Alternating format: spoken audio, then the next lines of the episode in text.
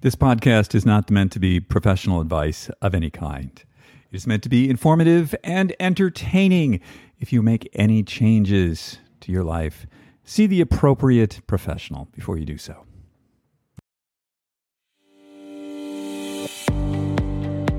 Welcome to Super Age. My name is David Stewart. I am the founder of Ageist and your host on the Super Age Show. We talk about how to live healthier, how to live longer, and how to be happier. And who doesn't want that? Today's show is brought to you by Inside Tracker, the dashboard to your inner health. Go to insidetracker.com slash ageist, save 20% on all their products. Today's show is also brought to you by SRW. Aging is inevitable, but how we age is chiefly a matter of our choices. If you go to srw.co, you can save 20% on all their products by using the code AGEIST20 at checkout. Welcome to the Super Age Show. This is going to be dropping on February the 23rd, 2023, and this is episode 122. This week, I'm coming to you from the lovely state of Utah. I'm back here for about 10 days after two weeks in Manhattan. And I got to say, I really like this binary lifestyle. I don't know. I'm maybe I'm just hard to please. I don't know. but I really love being in New York. I love seeing my friends there and I love all the energy that New York gives off. But, you know, there's only so much energy that one can absorb. So I'm back here in Utah for a little bit. I've been skiing and back in class seeing all the gang from my C class, which I have missed. And I've missed being on the mountain. I've missed my coaches and I've missed skiing. And so I'm I'm here for a little bit and then next week I'll be back in New York for a couple of weeks. And there's something about the the rhythm of this. The New York sort of is I, I guess it, to put it back into like a human biology sensibility, New York would be the full on sympathetic, and Utah would be a little bit more of the parasympathetic. So it's sort of like breathing in, breathing out, this rhythm of on and off, expand, contract, um, rest, digest, however far you want to take this yin yang. Um, but th- there's something really lovely about it. And I have read that Carl Jung did something similar. Not that I'm Carl Jung, but um, he, you know, he did a lot of. He, he was a very social guy, um, and I, I, think he was living in I want to say Zurich, um, and then he would do that for a couple of weeks, and then he would just go out to the country and he would hang out there for a couple of weeks. And I, I have some recollection from college that I think David Thoreau of Walden um, did something similar. He was involved in cosmopolitan Boston life, and then he would go out to Walden, and in his case, I think he just walked there and he would hang out there for a little bit. But there's there's something sort of nice about this. I, you know, it's not for everyone. There's considerable disruption when this happens. You Airplanes and did I pack all the right stuff? And oh my gosh, I forgot X Y Z charger. Um, but all in all, it's it's kind of great. You you know the best of both worlds. So I like that. Um, and I I find that I smile a lot. Um, I think that I smile because I look forward to going back to New York and seeing all of that, and I smile when I'm here in Utah because it's just incredibly beautiful and you know, in no one place do I feel trapped because I know I'm going to be in the other place soon. So that that works for me. I don't know what is it. Do you, do you guys do you know anybody who does this sort of thing? Um, is it something that you would want to do? I don't know. Let me know. Um, just in case you don't know, my email is davidsuperage.com. Hit me up. Today's show is brought to you by SRW Laboratories out of New Zealand. Their vision is to extend human health span SRW Labs curates the very latest in science and research to formulate premium nutraceuticals that support your cellular health, especially as you age. Working with their scientific advisory board, they seek to understand and address the causes of aging at a cellular level, providing support across 12 bodily systems with an approach that is unique to SRW. They know that doing one thing well, such as eating healthily, won't have the desired effect on your health. This is why SRW seeks to educate people on the factors that influence aging and, more importantly, biological age. Use the code AGEIST20 at checkout and save 20% off any order. Go to srw.co, .co, not .com. Use the code AGEIST20 at checkout, save 20% on all their products. Today on the show, we've got Dr. Vonda Wright, and we had Dr. Vonda on, I think, a couple of years ago. She was one of the first folks we had on this show. She's um a, she's an orthopedics uh, doctor. She deals with bones and skeletal issues, um, and she has a also expertise in sports medicine. So we're going to talk a little bit about muscular skeletal aging and how that affects longevity. And then we're gonna we're gonna talk a little bit about some of the other parts of that, how hormones affect that, glucose, and then um, she has some interesting things to say about alcohol, um, which we're hearing more and more about. Um, so she's um, it, this is a a great conversation. I love having Dr. Vonda on the show. We're very much aligned with how we feel about a lot of things that are going on in medicine and a lot of things that we can do to increase if not our lifespan, um, definitely our health span. So we're going to get with Dr. Vonda Wright in just a moment after a quick word from our sponsor. Hey, today's show is also brought to you by Inside Tracker, the dashboard to your inner health. My car's got a speedometer. It's got a gas gauge. It's got all these indicator lights on it. It lets me know what's going on inside the car so I don't get any kind of surprises.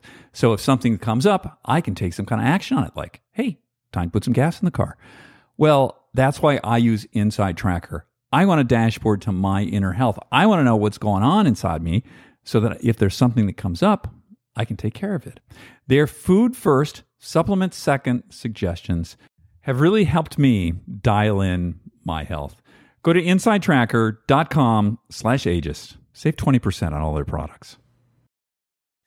Hey, Dr. Vonda. How are you, David? Um, I'm I'm doing great. I slept nine hours and forty five minutes last night. Oh, I feel I feel like a superhuman. So oh, that is the best. yes. How are you? I've been so well since uh, we last spoke, and I, you know, I can't complain. Life is good. And um, so you do a few things. What uh, um, you're known for, you know, sort of muscular skeletal aging, yeah, and and bones. Bad things happen to people's bones. Well, you know, I'm a orthopedic sports surgeon, so my uh, residency was in orthopedics, and my my fellowship uh, in New York was in sports medicine and shoulder surgery, and so I carry that bag of tools with me that I work with uh, professional athletes all the way to recreational athletes, people who want to be both of those things and are on the journey. Um, and I do surgery every week. So people always want to know, are you still doing surgery? Because I have a lot of interests, but you know, like so many of us, we just find time for what's important. So, you know, something that's really exciting that I'm doing uh, for surgery right now is um, because we hadn't talked about doing this, but I do in old athletes, right? There's a whole generation of athletes who have done their careers or done their their recreational careers. And you know what? Their knees have developed arthritis. So i am so pleased to be the orthopod who treats who puts outpatient total knees in athletes and active people. Because you know how we do it david? We no. do it outpatient. 2 hours later they're getting up they're walking well, out the uh, door. uh, well, wait, wait, wait, wait, wait, wait. I know. Wait, and I say to people, do not come to me unless you want to be coached like an athlete, because I'm going to have you walking and we're going to recover and my the i just moved to florida less than a year ago or about a year ago and the first gentleman i put total knees in he's skiing in vail this week so uh, about seven months out. So anyway, that's remarkable, right? Well, I, I, I, stop. okay. I need to like understand this. You're talking total knee joint replacement. Yes, uh, healing with steel, as we like to say in the industry. Yes. And and what's the and you said it's outpatient? Yeah you know they come in in the morning. Uh, well number one it all has to do with patient selection right? I people have the expectation that when they come to me that they want to be actively involved in their care and push themselves right? I am right. not the correct doctor for someone who just really does not want to have that mindset so that's number one. Number two, it is they come in in the morning to the hospital. They, I do their surgery. I take, because I do my own surgery, I don't have PAs or anybody. It takes me about an hour and 15 minutes. They go to the recovery room, and within two to three hours, they walk out the door. Now, here's why. Here's why. Um, when I trained, people stayed in the hospital for a week. They were miserable. It was very hard. And I'm not saying it's a cakewalk, but we use multimodality pain regimens. So it's not, it's only one of the five things we use as narcotics. We use a, a nerve block. I inject the whole joint with long acting numbing medicine on my way as I'm sewing you up. We use anti inflammatories. We use things like Tylenol, which is a pain med, but not a narcotic. And then we use uh, a drug called gabapentin, which is for the nerve component.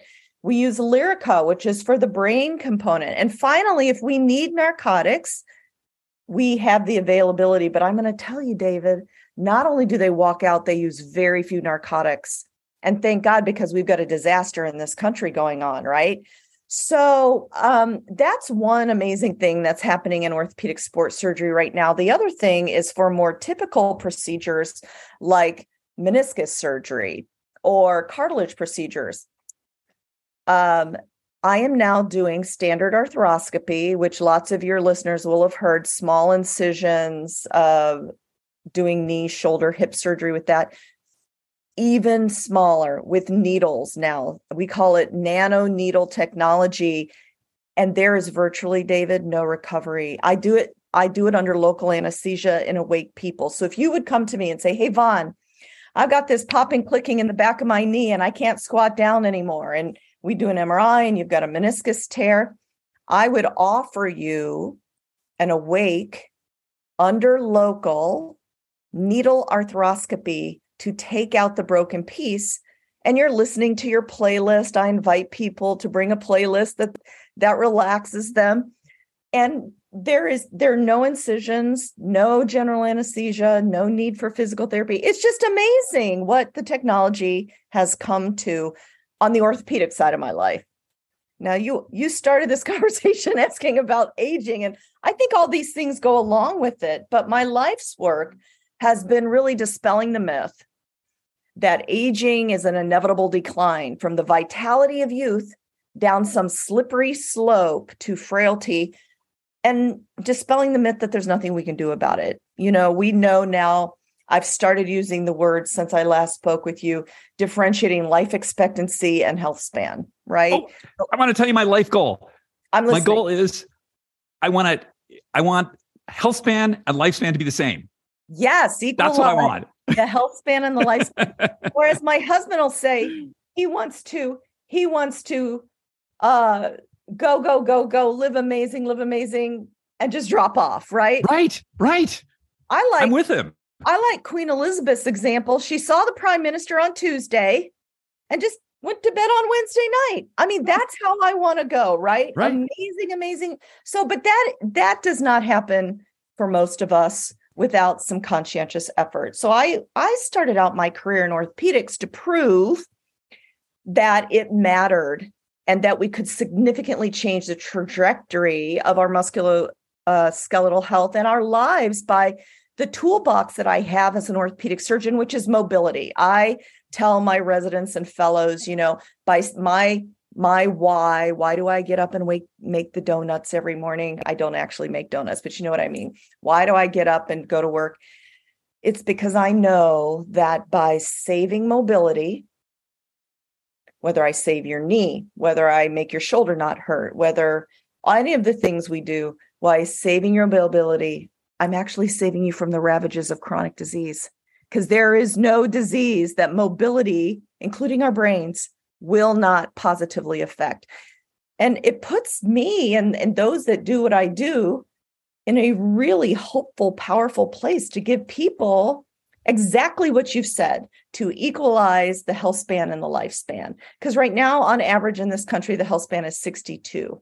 Not in your crowd, but in this country, right? That's when chronic disease rears its it's uh, ugly head if you want to say so what do we do to even those things out and and my research showed both in terms of bone health muscle health brain health um, that you can really affect all those things with mobility so I get really excited about this. You can tell, David. I just go on and on. Well, and on. you know, I, I'm I'm Mr. Sporty Spice over here. So, um, you know, as I as I was saying to you earlier, um, I've been in Park City this winter, and I'm doing the Masters ski racing program. Yes. So there's a couple of people in their mid 20s who are like astonishing athletes, and then there's a couple of people in their 30s, Mhm. one or two in their 50s. Mhm. What was shocking to me, most of the people are in their 60s and 70s, I love that. and it's about and about a third of them are women hmm and um like i mean they move at very high speeds That's what i can say and I they're like a vision of like there's not there's no cognitive decline here there's no, like none of You know no There is no age unless they No. told you how old they were. You would be like, you'd have "Oh, no idea skiing at 70 miles down the mountain, 70 miles an hour. I have no idea how old she is. Right. And, you know, a word I use a lot and, you know, socially on social media and in my writing is being truly ageless. Like, don't like ageless, authentic, meaning do do what I want to do. I am who I am. I'm you're the you're skiing down a mountain, right? And indefinable. I want people to have to guess not say, oh, she's obviously X Right. age, right? But tell me, so you're skiing down the mountain. Is it, Yeah. is it, uh, I don't know. I'm not a very good skier. So I'm trying to envision like just tucking and going down this uh, crazy slope.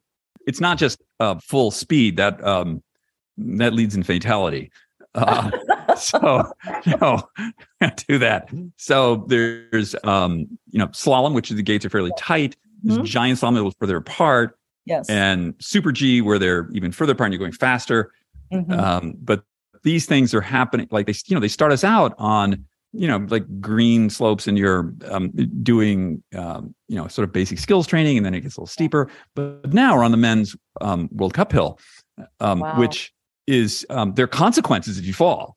Uh, it, it's um, you know talk about focusing your attention and focusing your brain. That'll Right. do it.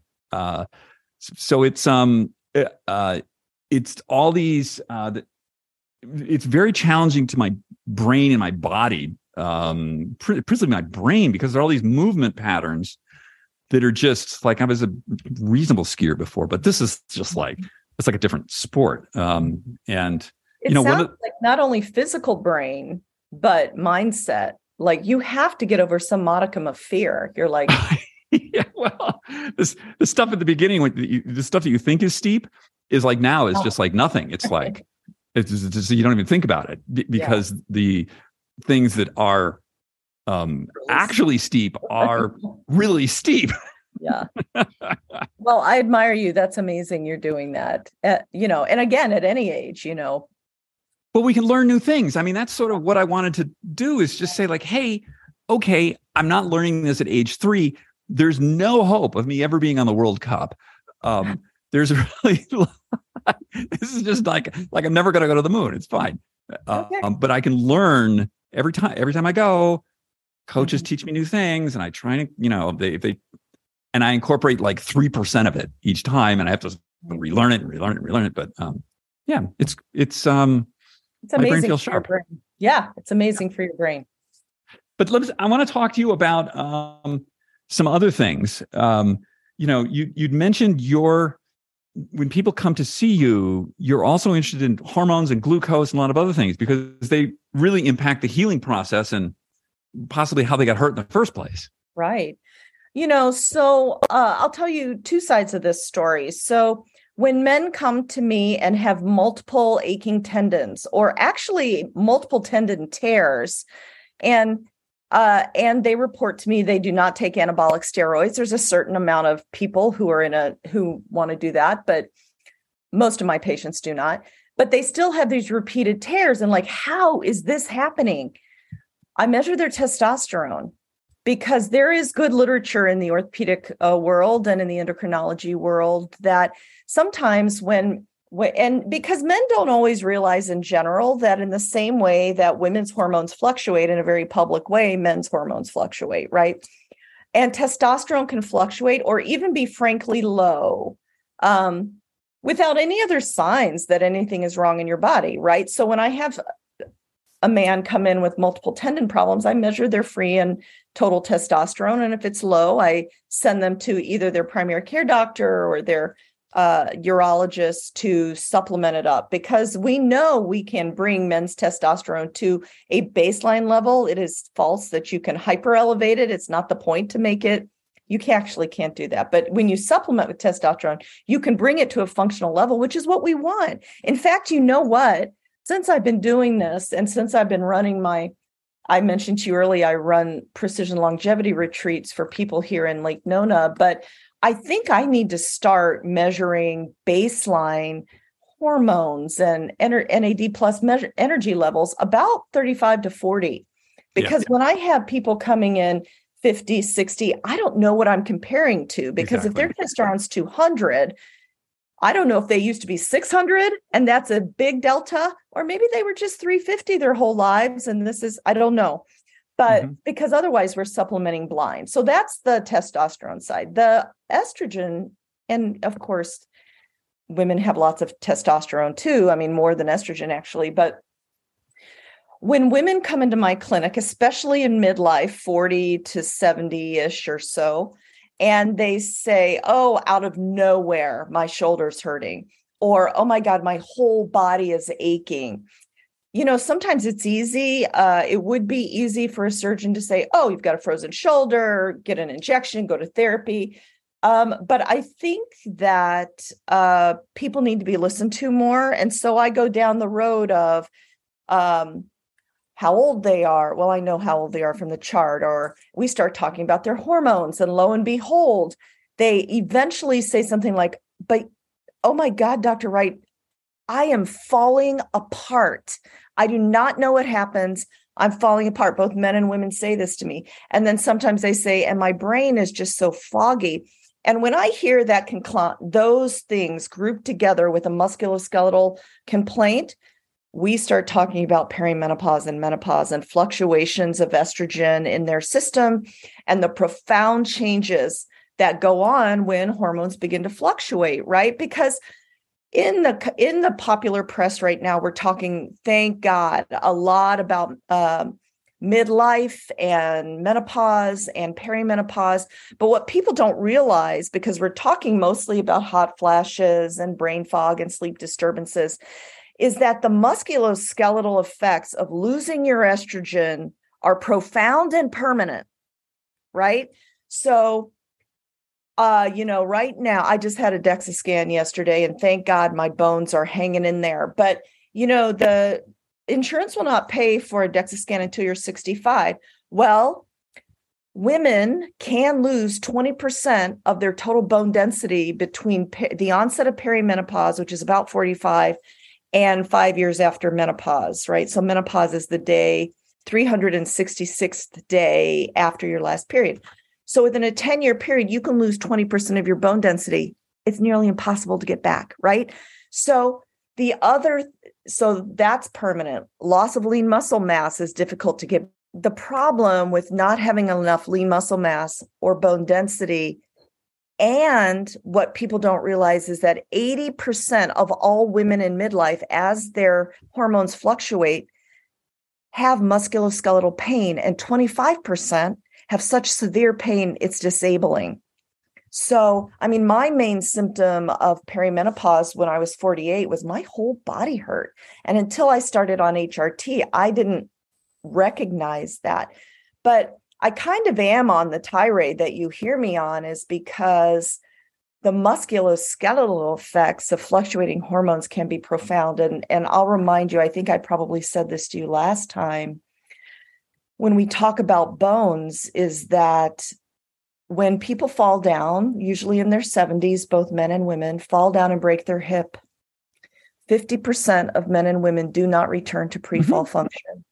And mm-hmm. 30% of men die. So mm-hmm. it's really critical as I take calls so many nights in our hospital and people are falling from a standing position that we get ahead of this process, right? We got to know and got to work on our bones. So p- these women in my community look at me like, you want me to do what?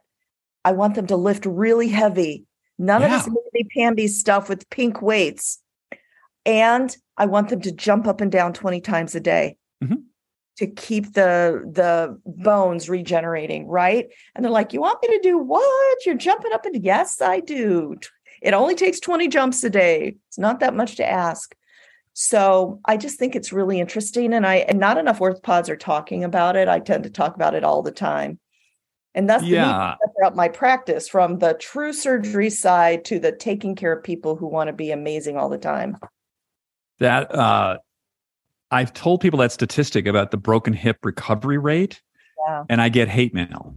They're like, you know, you're you're, trying to like you're fear mongering, you're trying to scare people, and it's like, well, yeah, you should be scared. Well, David, but you know what? You are thoroughly backed up by research. You know, you, I know your work. You are not a fear monger, and that is solidly backed up by research. People, you know, I also think this this um, you know, I get a DEXA scan once a year. Seventy five bucks. Um, that's and and you know the the the bonus um i have nothing i have no affiliation with the dexa company or any of that but like if you get it the thing is if you go into the hospital and they they do a bone density scan on you all the only data you're going to get on that is your bone density and they're Yeah. just measuring sort of a certain part of your body if you do a dexa bonus you're going to get um, muscle composite you're going to get a whole body comp yes. um, and then if you do it year to year, you see the change. So you see like gaining bone, losing bone, gaining muscle, losing muscle. And you can, it, you know, I'm really big on this idea of tracking that uh, versus the idea of just like, well, I feel okay. Well, you, you lost 20% of your bone. You, you feel okay until you break it. well, that's the thing, right? It's silent until it's not. Right. Yeah. Uh, I just, I mean, one of the people in my ski racing program, she's a woman, she's in her early 70s, and she, we, were- you know, I heard her having a discussion with the coach that she's been diagnosed with, um, you know, pretty severe osteoporosis, and she's got to be get on like serious drugs, and like she's worried about skiing, and I, and I, wow. And I was gonna, talk about risk. Yeah. yeah, I, I, I- and I said like, well, you know, she was, she was like, I don't want to talk about it. I said, well, okay, you know, but um, there's, oh, I, I want to give another, just sort of in the realm of like lifting heavy weight because I'm a huge fan of that. There's this other like thing that I saw about a year. It was amazing. It's called OsteoStrong. Do you know this thing? Oh, So- wait. Somebody told me about this. It, it, it, I thought it was just BS until I they brought me in and they like made me do the thing. So it's a series. right? It's a series of machines in like a studio Mhm. and what you're doing is you you're pushing on something with you know either your arms your legs your hips but it's not moving.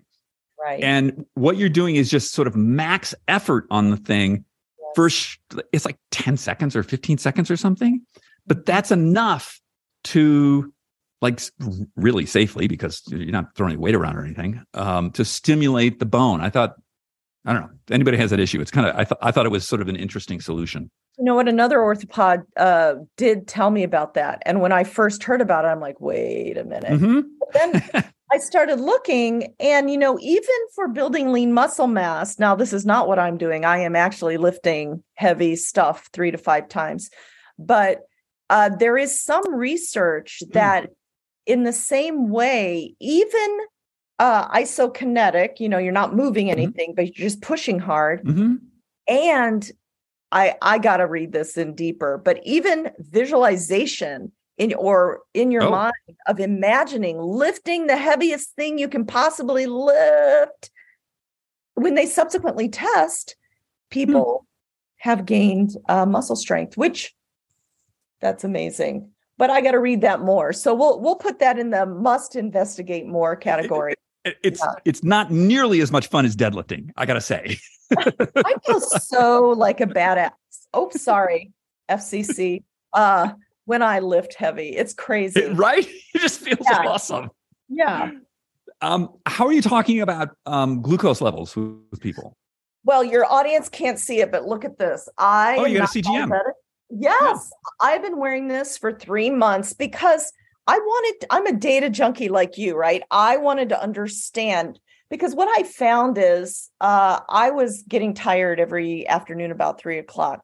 and I had start reading the literature about really trying to get my brain around the effect of glucose spikes and what they do in the short term and long term. So, you know, when for those of you that are listening, when you eat a simple carb or put white sugar in your coffee or whatever carb load you want to put on, uh, if you do that on an empty system, that is rapidly absorbed into your blood and it overwhelms your metabolism you know it it is rapidly by the by the you know the dumping of insulin into your blood pushed into your muscles until your poor little mitochondria which work at a steady pace your mitochondria are the powerhouses in your body which make from fuel that you feed it ATP, which is the primary energy source in our body, right? So, but mitochondria work at a set pace. So, if you've got, I'm making these numbers up, if you've got a glucose spike of 500,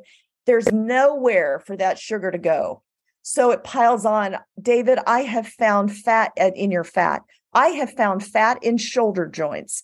I have found fat, more fat than normal in knee joints. Our body just sticks it. It's like putting it in a, a full closet because you got to put it somewhere. But those spikes are really dangerous. So, I mean, in the short term, it's what makes us constantly hungry and craving more food. It makes us chronically fatigued. It's part of what wakes us up in the middle of the night because at 3 a.m., if you are really uh, glucose bound or mostly glucose, uh, you're going to wake up because at 3 a.m., you're going to drop your blood sugar. And for safety, your body will wake you up, right?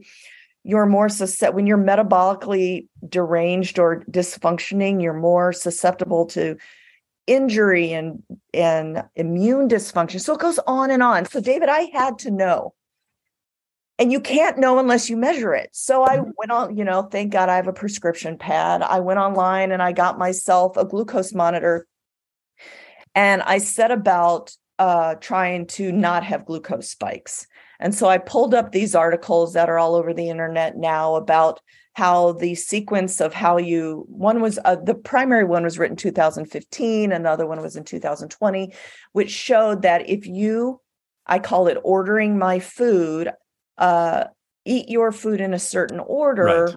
You will not spike. And that order is veggie and fibers followed by protein and fat followed by if you must uh complex carbs. And i'm and i'm not a keto person so i do eat complex carbs but in that order.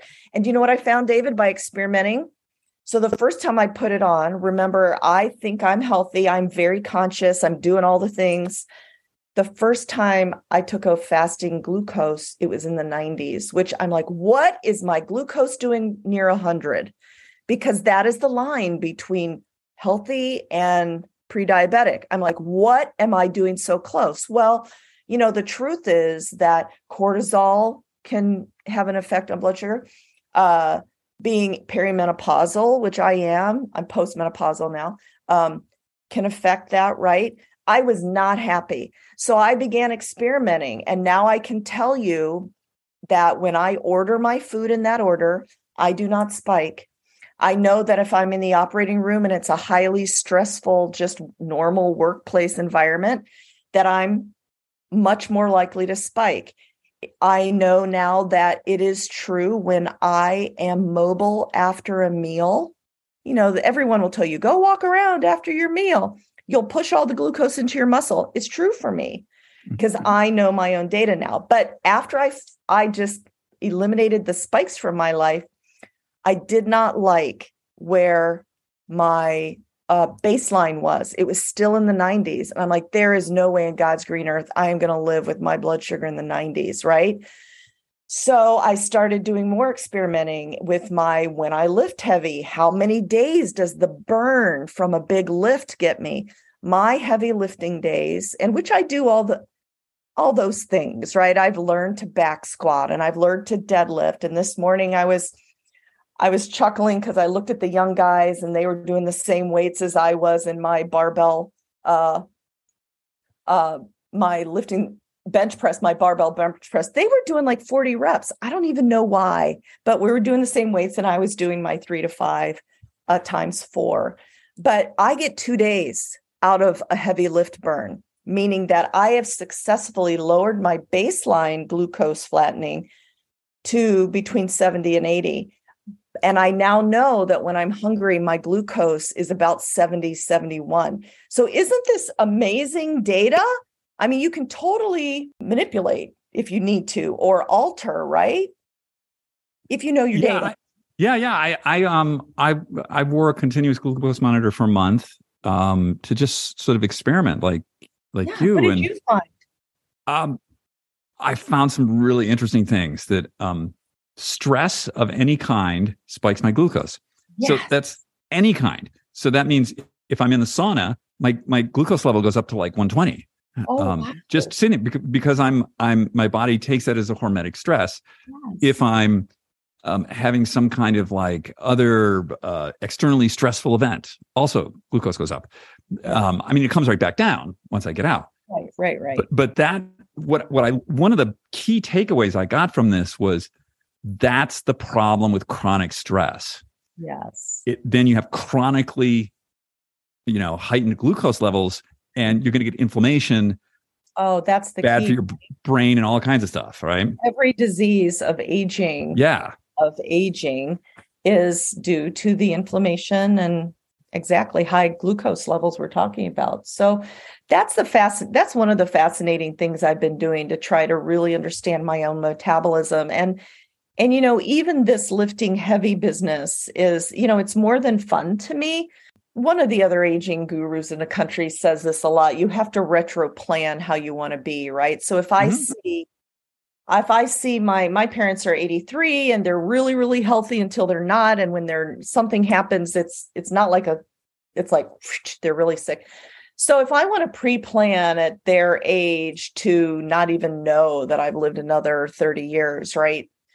I got a plan for that now. And so that that's one of the reasons I'm lifting heavy. I want to keep my lean muscle mass uh cuz I'm physiologically a muscly person because and the reason I switched to lifting heavy weights for those that don't do it is that there is clear data that lifting heavy is what will maintain your power and as we age that's what we need most of us unless we're still racing and I'm not racing I used to do marathons I'm not racing um I don't need to endure I don't need my muscles to endure I need to be able to get off up off the floor with no hands I need to be able to run up a flight of stairs. I need not to fall down from a standing position. And plus, frankly, if I'm vain, I like the way muscles look, right? And so why not get that on the side? But the amazing thing about lifting heavy is it increases mitochondrial number and it um, causes your satellite cells, which are your muscle stem cells, to multiply. And we want healthy stem cells. This is some of the early work that we did when I was still in a lab in the early 2000s. We just ran really old animals on treadmills and found that their stem cells went from really old, spindly, programmed cell death on the way, no growth factors being produced, two weeks on a treadmill twice a day, and their stem cells were totally rejuvenated. They were plump and fat. They were producing growth factor. They were dividing again. And subsequently, other research have, have found that that is the same in humans. So I use that information now for these knee replacements that I was talking to you before. I prehab everybody so that their muscles are primed with healthy stem cells before we go to surgery. Mm. I think that the um, I, I mean, I think we sort of need both kinds of fitness, right? So we need that sort of um, metabolically uh, sort of zone two, that stuff. So that's super important. But the other, you know, the thing that we there are a couple things at least, but I've seen that we lose as we age. One of them is you know, mitochondrial efficiency. So we want to work on that. But the muscle thing is that it's the fast twitch muscles that seem to go quickest. That's So right. Fast twitch muscles are what produce power and speed. And if you only want to think about this in terms of um, if you're if you're going to fall, guess which muscle set you need to prevent that or to cushion that. It's not your endurance muscles. It's you need to be able to like snap your body around quickly to catch yourself. And that's a fast twitch muscle, which you, you know, from what I've seen, the only way you gain that is by lifting up heavy stuff. Um, you know, the yogis, the yogis hate me when I say this. I'm, I mean, uh, but that's, yeah, that's sort of the deal. Lifting heavy stuff or um, going fast. So yeah, the, the other side of lifting heavy is I have shifted I, you know what? I love high intensity interval training. I love mm-hmm. pounding my heart rate up to 186. But mm-hmm. and I had my lactate threshold measured. I have the luxury of being able to do that here in the place I work, and found that I was very, very fit in the high register of my heart rate. Because even at my age, I could still get it up to 186 and sustainably keep it.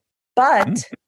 my lactate threshold, that place when I switched from um, being most efficient and improving my mitochondrial function to anaerobic metabolism, where there was a byproduct of lactate acid and it, sh- it decreases my efficiency, was at a very low heart rate. It was it's at 125 for me, which mm-hmm. means that I have a very good uh, uh, anaerobic engine, but a very bad efficiency engine. So my zone two. So what I've switched to is doing what the pros do. Pros base train, which is zone two mm-hmm. at very yeah. low heart rates for yeah. them. But then I sprint twice a week, like mm-hmm. guns to the wall. As mm-hmm. I warm up with my zone two, and then I just go again because that mm-hmm. too will help with the power, right? Yeah, and the zone two. So I did this thing last um, year. Uh, Joel Jamieson, who I had on the program, who's like a, you know, the conditioning guru, and it's all about that zone two. Getting enough of that work in will um, actually helps all the rest of it because right. like Correct. like you can only maintain like an ana- a full anaerobic you can only do that for like eight seconds right. and then guess what you you need the aerobic so the aerobic underpins all sort of movement. Yes, that's right. Um, yeah, and it's it's kind of boring and irritating, but whatever. It's just like you just got to. It works. It. But you yeah. know, the other thing that I see a lot in my clinic as an orthopedic surgeon, especially because I have the privilege of my office is right in the middle of this Taj Mahal Performance Center, is that there are six days a week on the indoor football field, which my the windows of my office look over. There are these high intensity interval classes. And people love them. And I get it. That teacher is fascinating. She is so great, but they are all showing up in my office with yep. overuse injuries. That's right. And, and people don't realize that intense like that every single day is a stress mm-hmm. on your body and it breaks you down. So mm-hmm. I, I always think we need to be a little smarter as we accumulate birthday candles, but absolutely. I I mean I I'll do a max heart rate maybe once a week. Yeah. Um, I'll, I'll, do something sort of, you know, for me, like my max is more like 168 or so. Mm-hmm. Uh, and I can only maintain that for a very short amount of time. Yeah. Um, and then sort of the zone below it is is like, you know, for me, sort of like 135 to 150. So I'll maybe do that like, you know, usually twice a week. Yeah. Um, but it's thinking about the how impactful these things on our bodies and the cortisol levels and the like you get into this overuse thing uh, you know we mentioned deadlifts. A, a heavy deadlift is an incredibly impactful thing on your body. Your yeah. your central nervous system your skeleton like hormones everything is like yeah. full on. So I, you know i'll do that. I, I only do like a deadlift once a week and maybe once every two weeks because it's just too, much, too much, on my body. Yeah. yeah. And but but i want people who don't know this research to know that what you just said is very research based. You do not have to do that for, to have the effect. Mm-hmm. Once or twice a week is is your body will respond and remember, right? I think if I was 19, it would be different, but I'm not. Oh, so. We could get away with anything, you know. there the other things going on when we were 19, but yeah. What what else are you doing for your um your mitochondria and your metabolic health? So, lifting heavy things, I flatten my glucose curve, and I am zone two training and the and and sprinting in the way we talked about. And um, I haven't told I haven't told a lot of people this, but now I'm telling your whole crowd. Okay. Uh, I know because I was just thinking about this morning. I have six six months, I'm gonna. I want to get back into the. I was in the best shape of my life when I was 40. It's before I had my uh my daughter and uh I was uh working out like I was twice twice a day. I was going to do triathlons biking running lifting and you know i was setting prs um, and i want to get back to the best shape of my life but not that shape right? Not that endurance shape. I want to uh, build a lot of lean muscle in the next six months i want to you know i had my body composition i have from that time to this time, I have about 10% more body fat than I had then, which I'm not that happy about, but menopause happens. So I'm really, you know, the last three months of describing to you, I was healthy ish. And now I'm really getting my ducks in order to take it now from optimizing health to entering peak performance, because I don't think that this birthday I have coming up has anything to do with my ability to to get back to peak performance and therefore affect my longevity. So you know what does that mean for me? That means um these these things that i'm already doing i'm going to be really serious about my macros. I mean i mm-hmm. i count my macros. It's a lot of work people to know measure. This is six six ounces of fish and it has seven grams per ounce it's a lot but you know it why not now so i'm going to do that and i and with the goal of of losing a 10% body fat, building lean muscle mass. And you have to do one thing at a time, right? You either have to be in yeah. deficit or building, but you know, you cycle that. So that's interesting, right? I, I think that um, you know, you, you use the term healthy-ish. And um, one of my ongoing pet peeves with the medical community is that they've lowered the bar so much that like sort of okay you know, a doctor will tell you you're, oh, you seem to be doing okay, which means he doesn't feel you're in a current disease state, um, which is sort of the rung below healthy-ish. Right. There's no active disease. Right. There's no active disease, so you're okay. Or, or your disease is managed. You know, oh, philosophically, right. you have type 2 diabetes, your A1C is seven, so you're not brittle at 14, but you're also not 5.2 is that healthy-ish? May some would say that's not healthy at all, right? So, yeah. so then we, yeah. you know, I, I, I, I, and I understand why um, this goes on, but yeah. but it's uh, to me. I I mean, I often talk about this. I, I had a doctor once tell me they looked at me and said, "Oh, you're active." and what they meant was like I was like, and I was I just like went ballistic on them, and I was just like, "What do you what?" Like, like, and here's this like, you know, this dude with this this doctor with his belly, and I was like, I know. Let me show you active what that really looks like, because yeah. you have you you've no idea.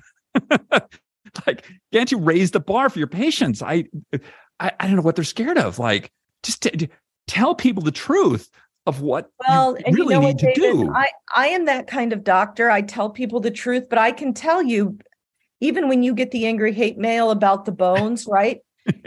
I have had, you know, my patients love me. If you look on my reviews, they like being listened to. But there are angry people for whom I have said to them simple things like, our bo- our joints bear 10 times body weight and if we want our joints not to hurt well we just need to unload them i haven't even said the word fat I just we need to unload them because we need to build lean muscle mass. We need to unload the fat, right? But people are so caustic about that word because we're I do not judge I'm not judging you when I say right. things like we need to unload your joints. I am making an observation in the same way I would have observed $10 in my checking account yeah. versus $100. It's an observation, not a judgment, but but the other thing I wanted to discuss with you because your your entire platform is about elevating the discussion uh, about aging and and I feel like people need to understand the grandparent effect. Have you ever talked about that on your? There is also solid research that grandparents can have profound effects on the health of their grandchildren. Mm in the same way, parents sometimes are like, I don't understand. My kid is eating juice all the time and hot dogs. And and I say to them, well, they do what they see.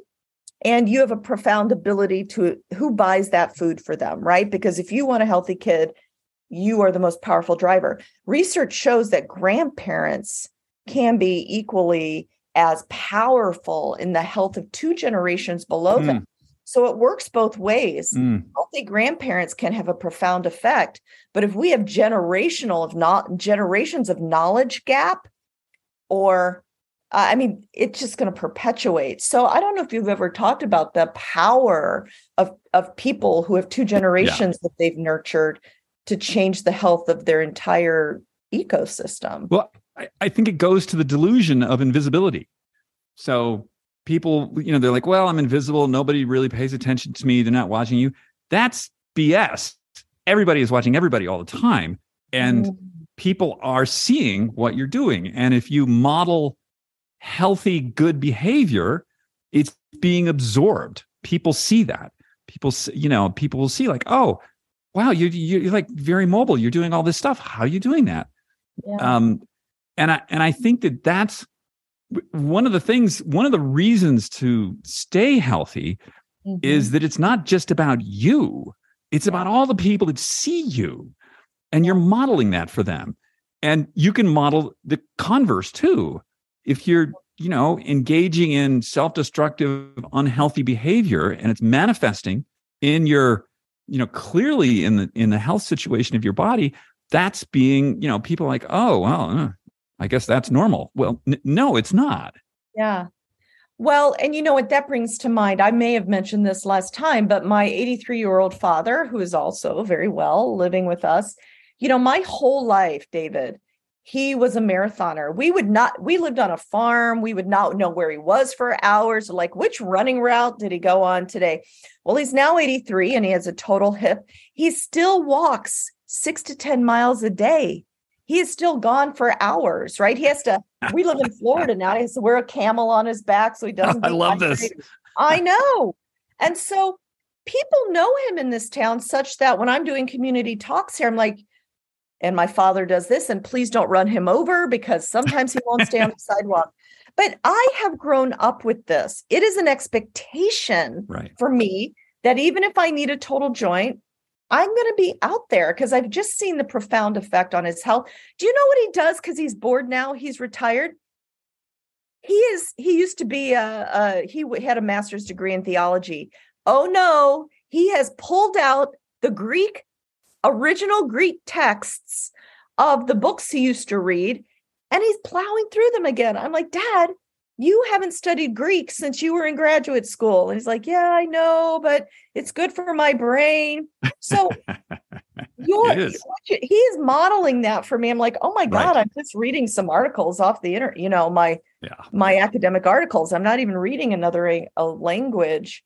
But but you know when grandparents say things like having grandchildren is the best thing. It's so much different than having your own children. And i have my first grandchild now because we can give them back.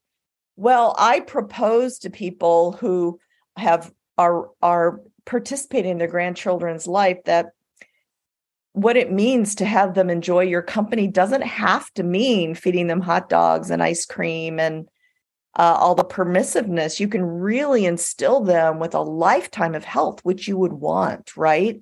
By modeling for them. At grandma's, my my poor grandson at grandma's, he's going to eat asparagus off my plate, just like my daughter did, right? It's going to happen. So anyway, let's go back to this idea of um, you know, sort of going from base level non or not obvious or managed disease state to then sort of healthy-ish. Yes. And then you mentioned peak performance. Yeah. So why would a regular person want to be in peak performance? Well, you know, peak performance um, means different things to different people, right? If you start out at, at a, as a former pro athlete or a very high level and you just want to squeeze the last few drops out of your performance, that is a very different build than, let's say, someone who was on the verge of that line we talked about, right? They're mm-hmm. healthy-ish. Now they're maybe they're, I mean, all the people who do my workshops and stuff, we we order our food, we do lactate threshold testing, we help them understand their data. Some of them, I put them on glucose monitors so that we bring them up to a level where they're not spiking all the time. They know how to lift heavy weights and they are zone two training as a baseline. Bringing them up to peak performance is not only physical, but it's mental, right? Because part of being able to have agency, which the agency is the ability to choose in the moment and affect your destiny, right? We are not victims of our surroundings generally, right? most of us, I mean, some people don't have a lot of choices. I want to recognize that, but most of us are not victims of, oh, it just runs in my family. No, we have agency through what we eat, how we move, who we talk to, who we spend time with, um, how much alcohol we do or do not drink to profoundly affect our future. So, peak performance takes us from a state of, okay, I am healthy, my labs are all okay i have enough energy and we haven't i even measure their NAD plus because NAD plus is a coenzyme of more than 400 uh, cellular reactions and so we have to have enough energy in our bodies but once they're in that state that's not the end of it right we then remeasure every four months because if you have zone t- two trained for four months your heart rate levels will change you need to be re uh, remeasured, and then you'll work out a diff- out, out at a different way. Um, so we keep we get to a state of health, then we progress to um, can we not just learn how to heavy lift? Can we do it three to four times a week doing different body parts? Can we drop our our body composition to be uh, fat within a more normal range? Not you know i need to lose 10% body fat. I'm still not in i'm not in the obese stage but i don't want to be close you know? Can we get people into a more normal range? So peak performance means something different to everybody but it's also a mindset david just like we were talking about uh, when we deadlift we feel like superstars right so i find that being in a state of peak performance is having the faith to believe that we can do something that we cannot see. It's almost ooh, ooh. Tell yes. me. Oh, I love that. Yeah. So I have the opportunity in my career. See. Yeah. Oh, awesome. Yeah. So I have the opportunity in my career as an orthopedic sports doctor and uh, to work with a lot of high performance people in my lifetime. Uh, I married a pro athlete. He's, you know, he's no longer playing, but he's a he has a high performance mindset and it's interesting how he views working out and then i myself some would say as a surgeon are in this uh, this when i'm in the or in this fear so this sphere so when i think about what it takes to be in peak performance it's mental it's physical it's it's it's physical brain it's physical body but it's mostly mental. And what i just said to you was to be in a state of peak performance means that every moment that we're doing something 1440 minutes a day we have the opportunity to choose whether we just do it ho hum or whether we try to be excellent in every moment now let's recognize that it's not easy and that on most days there is a gap between peak performance and everyday performance. But do you know what makes peak performers peak performers? It's because every day they are trying to be excellent so that the energy it takes to perform optimally decreases. You, you if you need to rise to an occasion, if you're not always working towards being excellent, whether it's physical exercise, brain, mental attitude, it takes a lot of energy. You got to psych yourself up, right? But if every day we strive, the dog, my husband, who's a hockey player, describes it as the dog days, right? There are 82 games in a season. Before the the um, All Star break, there's 55 games. It's like slogging it out, but you must present every day, working as hard as you can because that's what peak performers do. That's what you know. When I interview, uh, I've I've gotten to interview Hugh Herr from MIT, who lost his legs in a in a climbing accident and then rebuilt new ones and he's climbing again. He would be a fascinating guest for this. But, you know, he is big on agency. He's when he he tells the story when he woke up having had his accident and have having surgery and he had two above the knee amputations because he is a peak performer his response to that was not oh my god my life is over. I'll never be the same. He's like oh okay. I have to rethink my body parts and what i do to get them back. And he built some and he now climbs again and those legs adjust in height and so from talking to people like him and knowing in myself that whether I mean, this example I gave you, I have brought myself up to I I just redid all my labs. I'm in a good place right now because I've really focused on optimizing all health. And now I'm going to move to peak performance. I believe that I can be in the place that I once was. I am believing that I can go to a place that I cannot see right now. Right? You have to believe that as a peak performer. It's almost it's almost faith, right?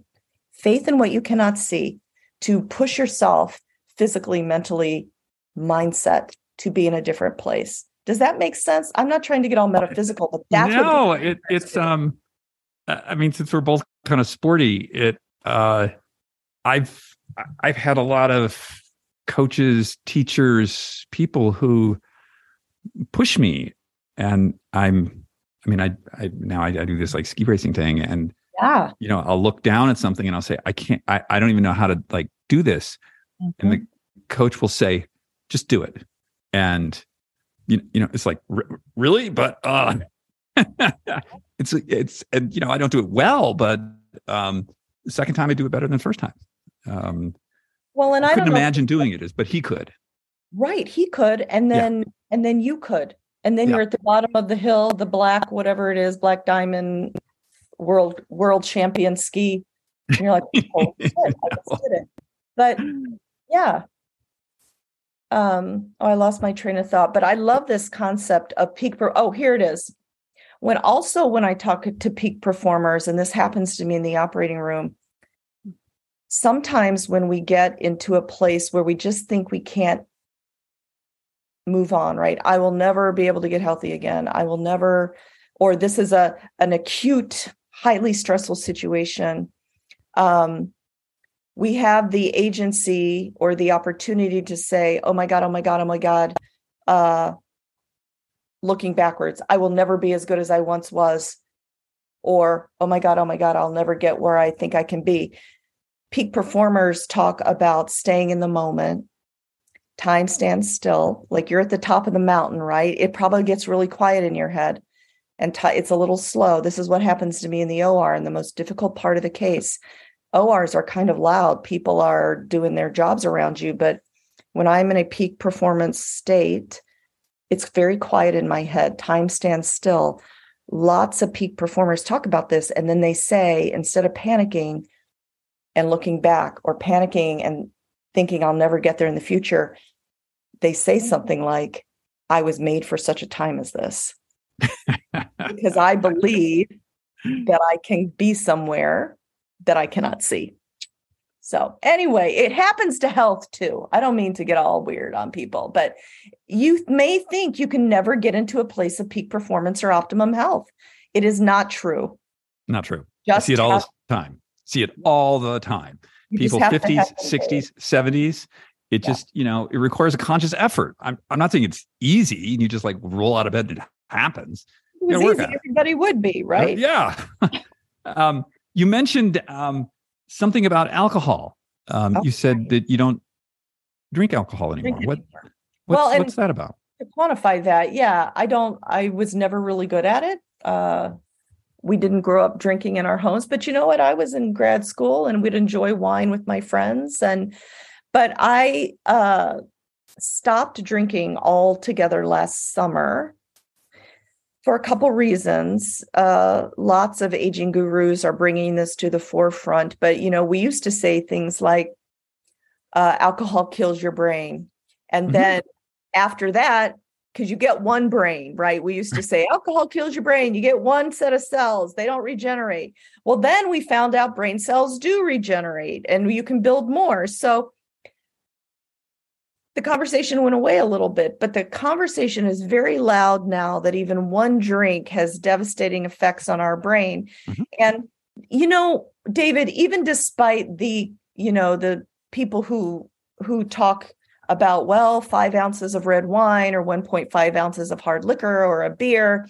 It's okay for your heart. It may be okay for your heart, but the research is clear for your brain. So that's the that's mm-hmm. the first reason I have stopped. And if and I realize that it's cultural and and it's again, it's an observation. I am not judging. It is an mm-hmm. observation. Mm-hmm. You make your choice.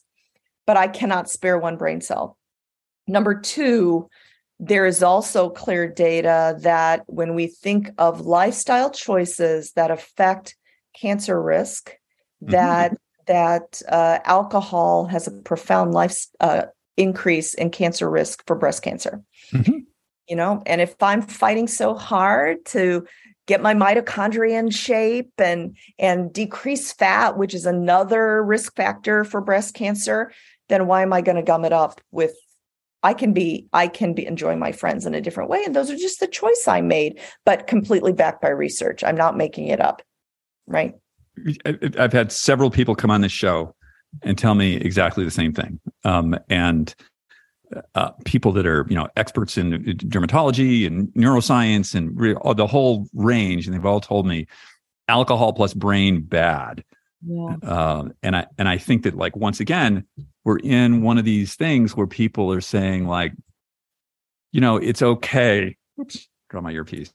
Um, that it's you know it's okay to have like you know three to four drinks a week or something. It, you know, you've seen over the years how it's sort of scaled back. It was like oh two to three a day is okay, and then it was like two to three a week. But uh, like the people in the know, they're just they're telling me like zero um, is optimal. yeah, and and and not that this is a measure of success, but but many health gurus who are public about their journeys um, have said the same thing. Yeah, read it. Yeah. So, um, it's interesting though when I talk to people about it. It seems to be something you know they draw the line. I cannot give up my two glasses every night, and you know okay. what? It's not overnight.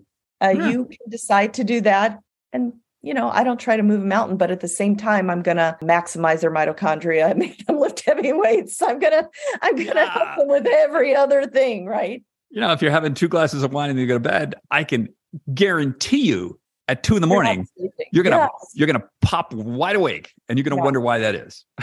well, and that's the other thing. And and I'm not a sleep expert, but I've listened to a lot of them. And alcohol knocks you out. It does not help you sleep. That exactly. is right. I'm sure you know more about that than me. But just because you're knocked out does not mean that you're resting. Well, and and you, you your brain goes into rebound. So you you know that's why like you know two o'clock in the morning. Um, the, with the effect of the alcohol has worn off, and you and your brain rebounds, and suddenly you're like wide awake. Wow, Look at all the things I got to think about right now. Well, oh, um, um, well, uh, I I love these conversations. Um, the I just want to end with you know when, when your patients come to you mm-hmm. and they you know they're looking for a higher degree of health or peak performance, like people can get really overwhelmed if you yes. if you say here do these 70 things yes in the next yeah. 24 hours. I think how do you how do you meter that down into like a manageable, actionable number of things? You know what I start with first, David? We spend and people are surprised by this, but I spend the first session or or as much time as it takes helping them understand why. Why are we striving? Why mm. do we want to be not just healthy-ish but optimally health? What is the reason? Because we all know that people start and fail diets all the time because there's no why and putting mm-hmm. on a black dress is never going to be enough right? 6 weeks later you're back to where you were. So we spend a lot of time why do you want to do this? Who are you? Is this consistent with who you are? Let's ask people who know you. You can say you are this or want to do this but is it true? Because we tend sometimes to not be authentic. And then so we create a vision because that will then give meaning to the otherwise meaningless things we do, right? So that's number one. Number two, I start with a very simple panel that includes a set of general what's your liver doing? How's your albumin? Are you generally is your nutritional status generally okay? We're not cachectic right? Or because even heavy people can be malnourished right? People don't realize that. But so we do that we look at baseline inflammation uh, several values of inflammation i look at um, lipids ratios of of uh, ldl hdl triglycerides and if there's a problem then we get the LDL particles, so we know what that is. And then, um, so those are three categories. And then I do check intracellular NAD uh, to know energy levels. We know that in young people, intracellular NAD levels are about 20. And when I first tested mine, it was, I mean, it, it, young people's are about 80. When I first tested mine, it was 30. I've now I use a supplement uh, by Jinfiniti Labs that uh, I'm up to about 50 now, and I feel the difference. I mean, I really do. So we work on those four things. I do not draw 8,000 biomarkers. You can if you want. But I find after 25 years of taking care of people, people are really confused. And so if I do three things, we're going to work on three things, and then you're going to come back and we're going to add another one because we've taken care of this one. This is now a lifestyle. So that's why I go in steps. And I prefer to work with people over a six week launch. And then we can decide how much more time or if we do this continuously. But um, we start simple, David, because it's too confusing. But I think data is key. I know you love data, you track your data because you can't do what you don't know. I I I had a surprise once. I was 48, 49, I went in for my yearly physical mm-hmm. and they said, wow, your platelets are, I think my platelet level, I mean, they're about 220 now. They were um, um, something around like 40 or something. And they're like, wow, that's weird. And they said, wow, hmm, maybe you better come back. And I, so I, I came back like a couple weeks later and they were like, they looked at the labs and they said, we want you to go outside very carefully get in a taxi and go to the ER because they were they were like 10. They were like wow. Like scary um, you know, like Yeah, don't fall down. From, yeah, don't fall down. Don't fall down. And so I run I run my stuff every quarter mm-hmm. because mm-hmm. I don't want that I don't want to have that surprise again. If something's right. going on, I want I want to know about it and so I can take care of it. Right. And you know what I tell David? Because someone's out there thinking, well, who pays for that? Well, you probably do what I do. I pay for it. I pay for what I want. I bug my doctors or I write my own scripts until I get what I want because yeah. I feel like we should we should pay if we if what the insurance companies say we can get does not mean that's what we need, right? No. So, yes, exactly. just what they want to pay for. It's right. I just need. want to clarify that for people because people yeah. think that what they say is what you need. So I encourage people instead of buying the $2,000 fancy purse, let's invest that in our health, not our accessories. Exactly. Yeah. Right. Um, pay me now or pay me later because the, the later is really, you know, I, I mean, I spent a year in a hospital. You don't want that. Um, oh very gosh, uncomfortable. Yeah. Yeah. yeah. So, um, Dr. Vonda, you are awesome. I love talking to you. Thanks for having me. And I am so uh, um, amazed and uh, envious of your skiing. Oh, I don't. I so okay. I just want to level set here. Oh. So we're we're up on the hill, and there are two courses, and the one on the left is the 16 year old girls course.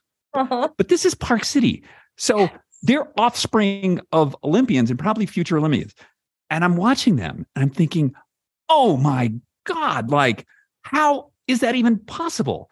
And then there's us, which is sort of like a very, very different sort of skitty, awkward thing versus these like bullets going down the hill. So, yeah, we're not that. yeah, but you know what?